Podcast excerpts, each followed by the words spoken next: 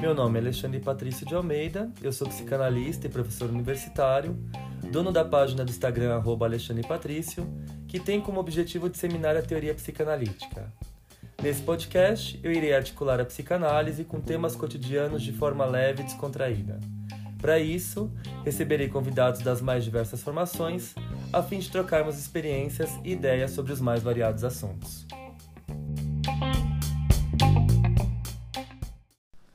Fala pessoal, tudo bem?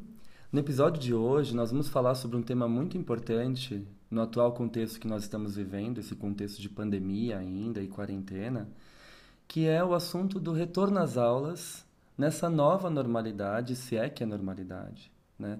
O que esse retorno tem acarretado nos alunos, nos professores, nos pais e na estrutura da escola de modo geral.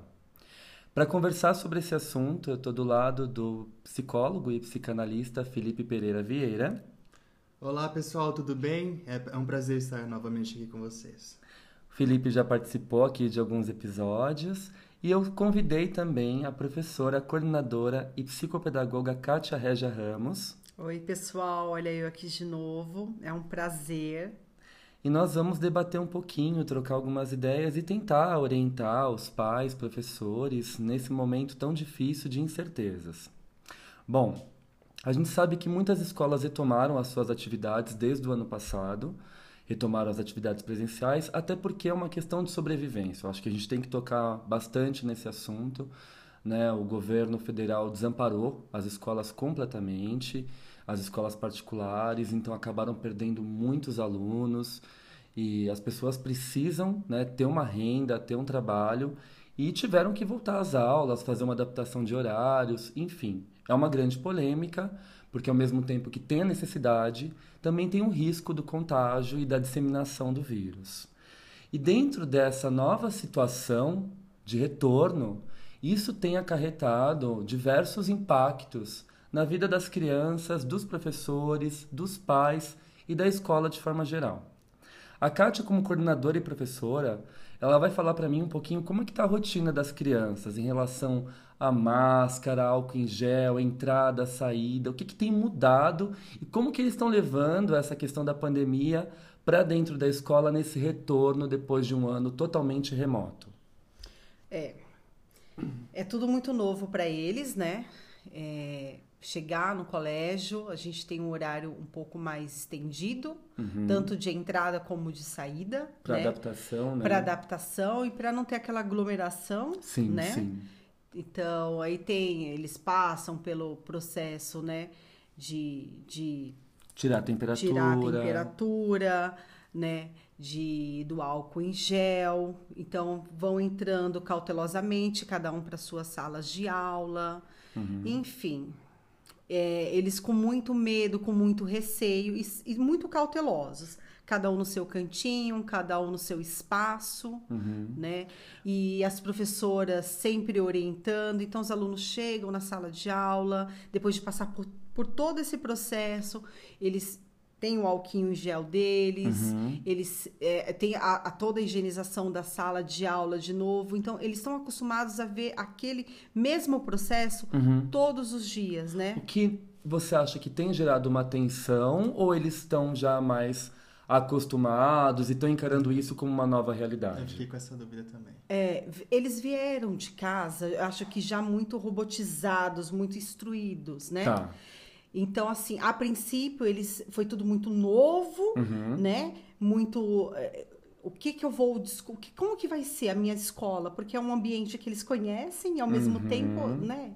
Eles estão desconhecendo tudo. Sim. Né? Sim. Mas é, tá. Eles, eles se adaptaram muito bem. A gente até achou que, que ia ser é... Dor de cabeça. Sim, sim. Troca de máscara. Não, eles se adaptaram tão bem. Tá. Não deram problema absolutamente nenhum. Tira a máscara no horário certinho.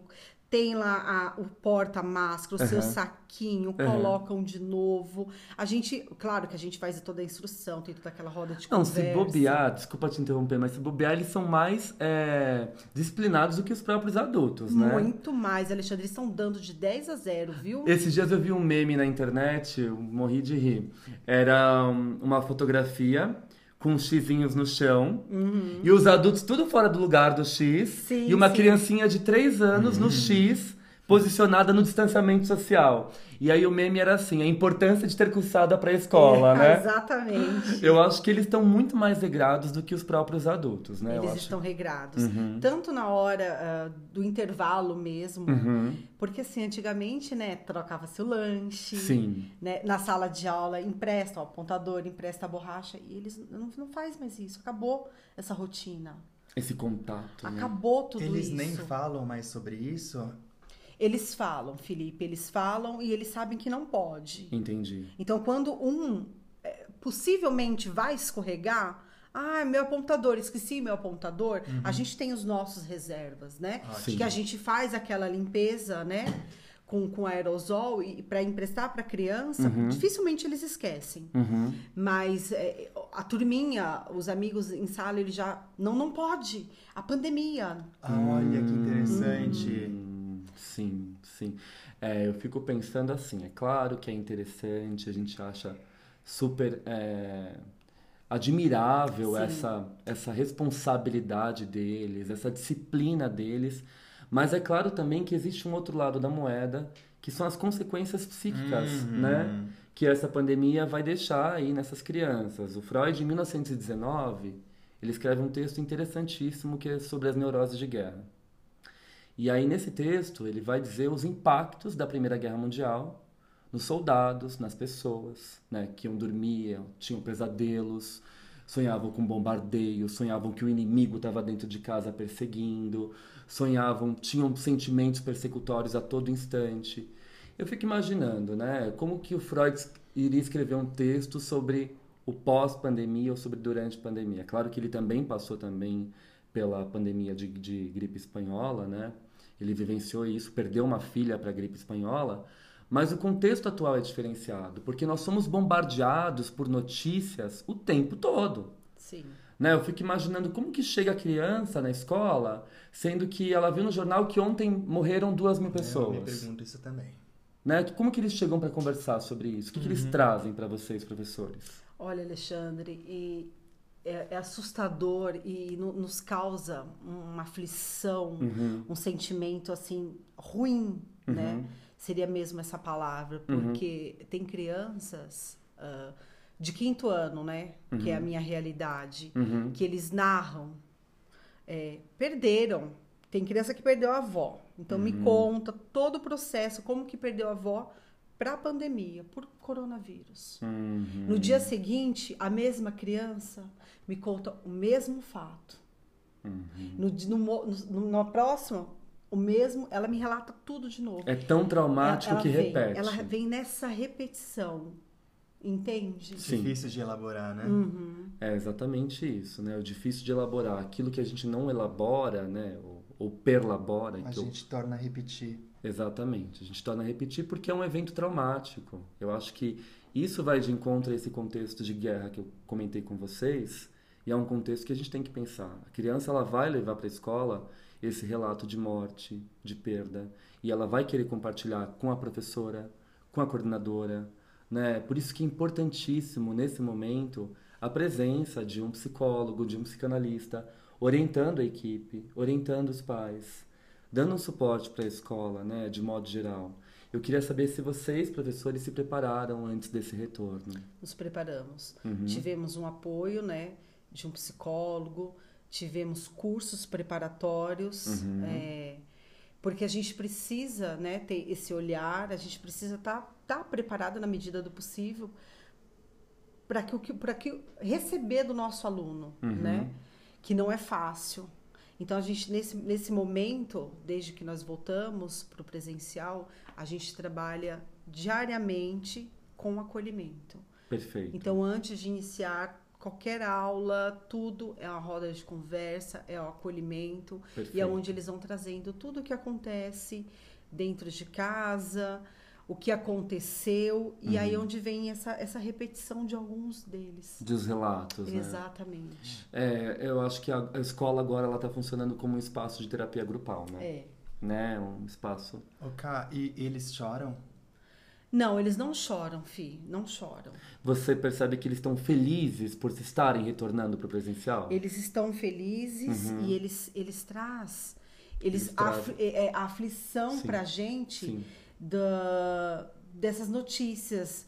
Uma hora vai fechar, uma hora vai abrir as escolas. Uhum. Então, assim, Incerteza. Qua- Às vezes eles são tão tranquilos, né? Sim.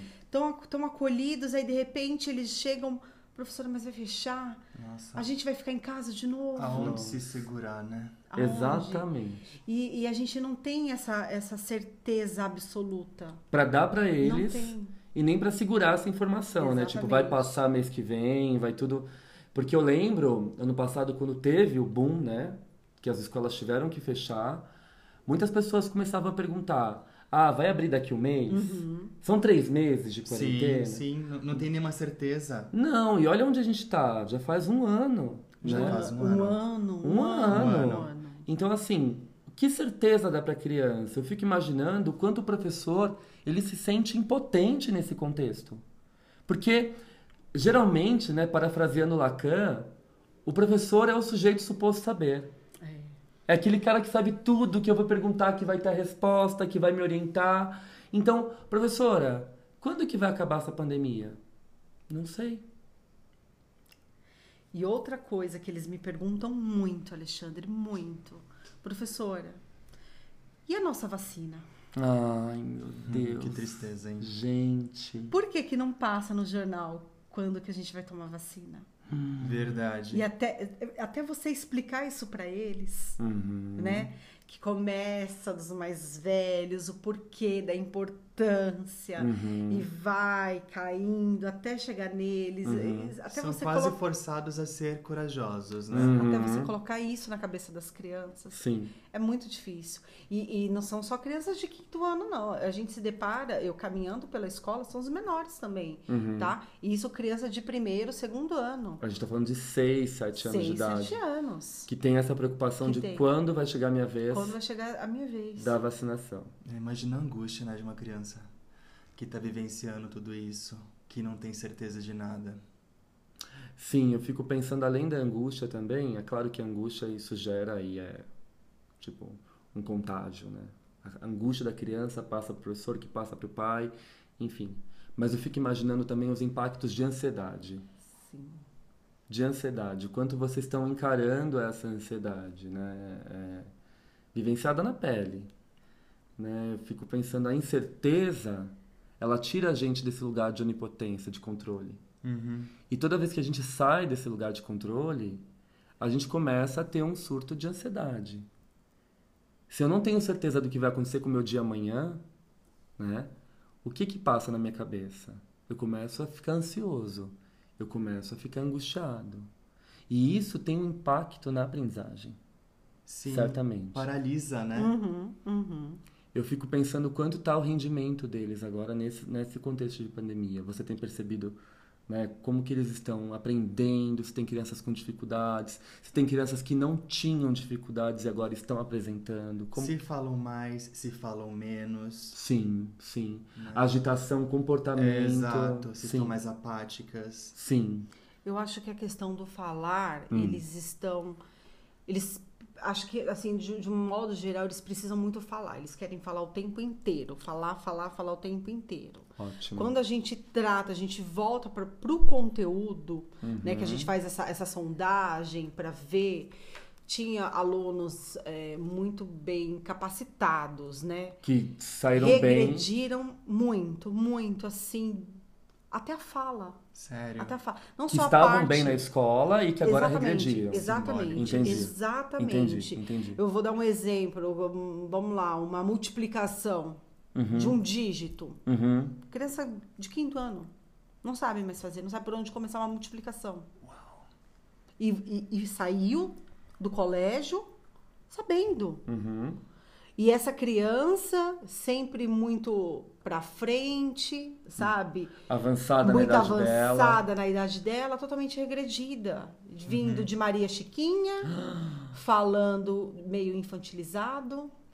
É, e é bem, é bem interessante isso, né? E curioso, porque é, o Winnicott nos diz que quando a gente está passando por um momento de muita dificuldade, é, é natural que nós é, é, a gente regrida a estágios do desenvolvimento anterior a fim de retomar o fio do desenvolvimento em primeira pessoa, é, a fim de, de se conectar com o nosso mundo interno e, e, conseguir vivenciar certas uhum. questões da atualidade com mais é, sal, de forma mais saudável. Sim, sim. É, exatamente. Quando você fala que eles estão regredidos, eu pensei justamente nisso que o Felipe acabou de dizer, da regressão para o Winnicott. Né? O Winnicott fala que a maturidade não é sinônimo de saúde. Isso é lindo do Winnicott. Ele fala que o sinônimo de saúde é a nossa capacidade de regredir perante qualquer situação traumática. Sim. Então você falar que uma criança que estava se saindo muito bem e agora chega na escola com dificuldade de fazer uma conta de multiplicação, chega falando de forma mais infantilizada, chega querendo, né, essa atenção, esse cuidado, e você fala, poxa, meu aluno de 10 anos, de 9 anos, parece que está com 5. Exatamente, exatamente. É, acho que eles estão com dificuldade até para abrir um pacote de bolacha, vai, brincando. Sim, verdade. Né? Usando de forma bem metafórica. A gente regride totalmente porque algo de errado me impactou, o meu desenvolvimento maturacional não pode prosseguir, então eu retorno para estágios anteriores a fim de receber o acolhimento, o holding, que é esse cuidado, esse uhum. pegar no colo, né? E aí vai de encontro com o que o Felipe falou. Retomar a minha linha de desenvolvimento maturacional em primeira pessoa. Mas isso só vai acontecer com o apoio do ambiente. Por isso que a escola, isso que você falou, nós tivemos cursos, né, para fazermos essa essa adaptação, essa roda de conversa, Exato. esse acolhimento. Olha a importância. Sim, sim, é, é, é o próprio Talking Cure, uhum. né? Tipo, essa roda de conversa possibilita que as crianças é, mencionem o, a forma que elas têm vivido, né? E, é, vivenciado tudo isso, como elas estão se sentindo, o que, quais são as estratégias é, que elas estão tendo é, para lidar com tanta intrusão ambiental. Perfeito. Perfeito. Sim, sim. E falando agora um pouco como coordenadora, é, eu faço reuniões quinzenais com as professoras, né? Uhum. E é um momento que elas relatam para mim, né? Uhum. É um momento de conversar um pouco. Então elas elas colocam muitas situações dos alunos. É um momento que elas desabafam, é o, é o momento que elas pedem socorro, é o momento de que elas, escuta. Que elas compartilham também as dificuldades sim, familiares, sim, né, sim, cara, delas também. O contexto também. familiar contexto de casa, tipo, ah, porque assim, eu acho que é uma coisa que a gente tem que tocar no assunto, acho que isso dá até um episódio pro podcast, hum. é o quanto a pandemia pesou mais para as mulheres. Hum, interessante. Né? Legal. Por quê? Mulher, né, mãe, dona de casa, né, cuida de tudo, é, enfim, todas as responsabilidades da mulher, né, que a gente já sabe que elas exercem mil funções, as mulheres são multitarefas, os homens não conseguem acompanhar, né? Os homens são lesados, eu sempre brinco, né? homem é lesado, o homem só consegue fazer uma coisa de cada vez. Mas o quanto isso teve um impacto também na vida da mulher. E é claro que esse contexto familiar atravessa. E elas devem compartilhar isso com você. Compartilha. As nossas reuniões se estenderam. Eu é. imagino. Deu uma bela de uma estendida. Eu imagino. E onde você tem procurado apoio para poder orientar essas professoras? Desculpa? Onde você tem procurado apoio, conteúdo para poder orientar essas professoras? Onde você tem procurado? Eu procuro bastante na psicanálise, né? Como agora eu sou uma estudante de psicanálise, eu tô aí uma, uma xereta na psicanálise, né? Então, são, são vários cursos, eu tá. indico várias leituras para elas também. Ótimo, isso né? ajuda muito. É, tô, tô introduzindo alguns artigos com elas, uhum. compartilho, né, algumas uhum. coisas. E afinando a sua escuta, né? Sim, sim. Eu acho que quem tem o contato com a psicanálise tem uma outra forma de escutar. Uhum. Sim. Não é? Muda muito. Muda Não é? muito. Quando a gente escuta um fenômeno, um sintoma, uma dor, uma angústia, a nossa escuta está afinada. Não é uma escuta qualquer, não. Não. é um desabafo, né? Como a gente brinca aqui, não é um papo de boteco. Sim. Né? Tem uma escuta mais afinada, eu consigo sentir aonde está pesando. O âmago da dor, o centro da dor. Né? E eu consigo dar um, um significado para isso, como o Fi bem citou, né? Talking Cure, a cura pela fala. Né? Eu acho que qualquer, qualquer atividade que trabalhe com os processos de subjetivação da criança, dos professores, nesse momento, é bem-vinda dentro da escola. Eu acho que a escola tem que pensar que a prioridade agora não é aplicar conteúdos e desenvolver trabalhos e cobrar notas Não. das crianças. Até porque nós estamos lidando com pessoas, é, crianças, né, que acabaram E pessoas também, né? Adultos, Não, né? Crianças, fato, os adultos, professores tudo. também Exato. estão vivenciando isso como, Sim. Como um momento de, de, de muita dificuldade, né? Sim. São tempos sombrios. São tempos sombrios, exatamente. Acho que não tem como a gente cobrar rendimento, aquele rendimento tradicional, sabe, conteudista, Não. né? Nem dos professores e nem, E das, nem crianças. das crianças. Porque eu exatamente. acho que é um momento assim de reaprender, sabe? É uma readaptação. É tudo novo. Eu acho que tudo isso que a gente viveu, nós nunca vivemos antes. Não. É inédito para nós, Para nós, sim. né? Ah, é inédito para nós. Nós nunca passamos por uma situação de guerra, né? Por um contexto onde a situação virasse caótica como está hoje. Então, como cobrar conteúdo e nota e aprendizagem? E eu quero que meu filho tire 10, eu quero que meu filho passe, né, seja o melhor. Calma. Eu acho que aí a gente tem que encontrar uma linha muito tênue de equilíbrio entre o que eu cobro do meu filho, o que eu quero que ele seja e o que o contexto atual permite que ele seja. Exatamente. Até onde as possibilidades dele é, podem ser alcançadas. É, até porque é interessante isso que você falou, né? Porque de alguma forma tudo isso que nós estamos vivendo é um tanto traumático, né? Uhum. Se é, uma criança, por exemplo, não está conseguindo se desenvolver da forma que se desenvolvia antes e vice-versa, Uhum. e, e ela não tem esse sentimento é, acolhido, né, Uhum. validado, a gente pode pensar até no, no, no conceito do, do Ferenczi, né, no desmentido, né, tipo, a, a criança pode... é, Ela se identifica com a questão agressora, né? com o contexto agressor. Ela não encontra legitimidade quando ela relata o fato. Isso que o Felipe lembrou é essencial. O desmentido. Excelente você ter tocado nesse assunto, Fih. Eu, não, eu, nem me, eu nem me toquei, eu acho que faz total sentido. O Sandor Ferenczi, só para dizer aqui, né, para o pessoal que não conhece bem a psicanálise, ele foi um dos principais amigos e discípulos do Freud, um dos mais geniais. É, acabou falecendo precocemente, ele morreu em 33, né? Com 50 anos de idade, por conta de uma anemia perniciosa. O Freud morre em 39, né?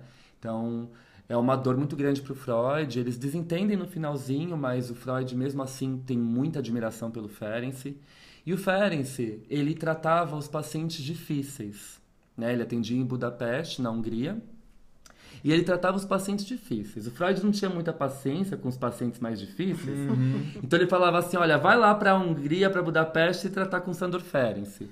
Então ele descobriu que esses pacientes difíceis, traumatizados, eles precisavam é, ter legitimidade Sim. do seu discurso. Uhum. Então, quando eu conto o meu trauma, o ambiente, quem está ouvindo, acolhe, Uhum. acredita, Sim. confia e trabalha com essa experiência traumática. Que é justamente esse esforço que a Kátia falou. Sim.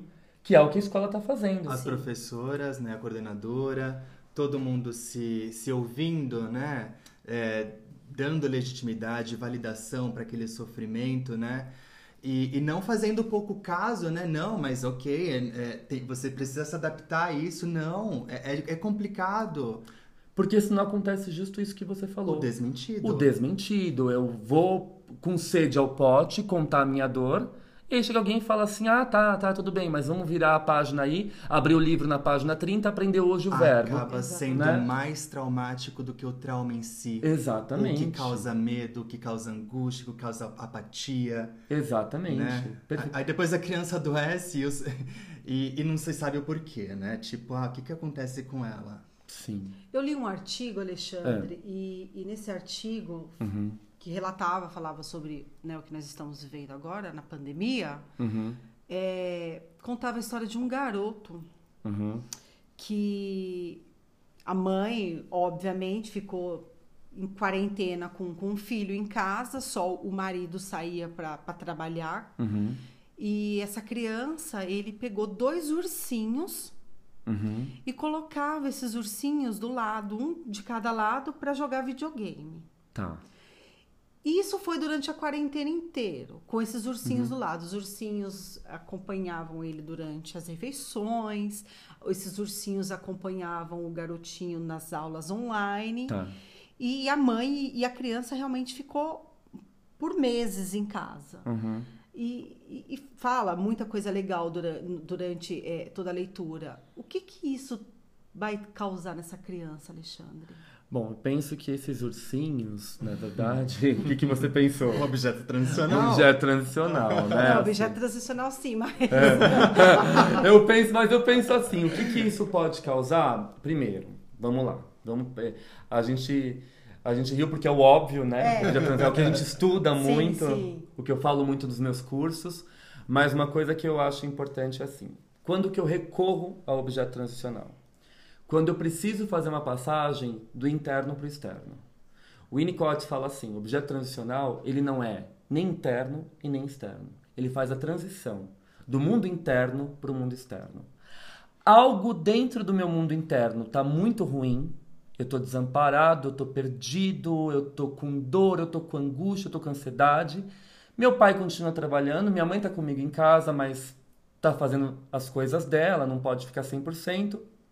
Fui privado da convivência dos uhum. meus amigos da escola, uhum. né?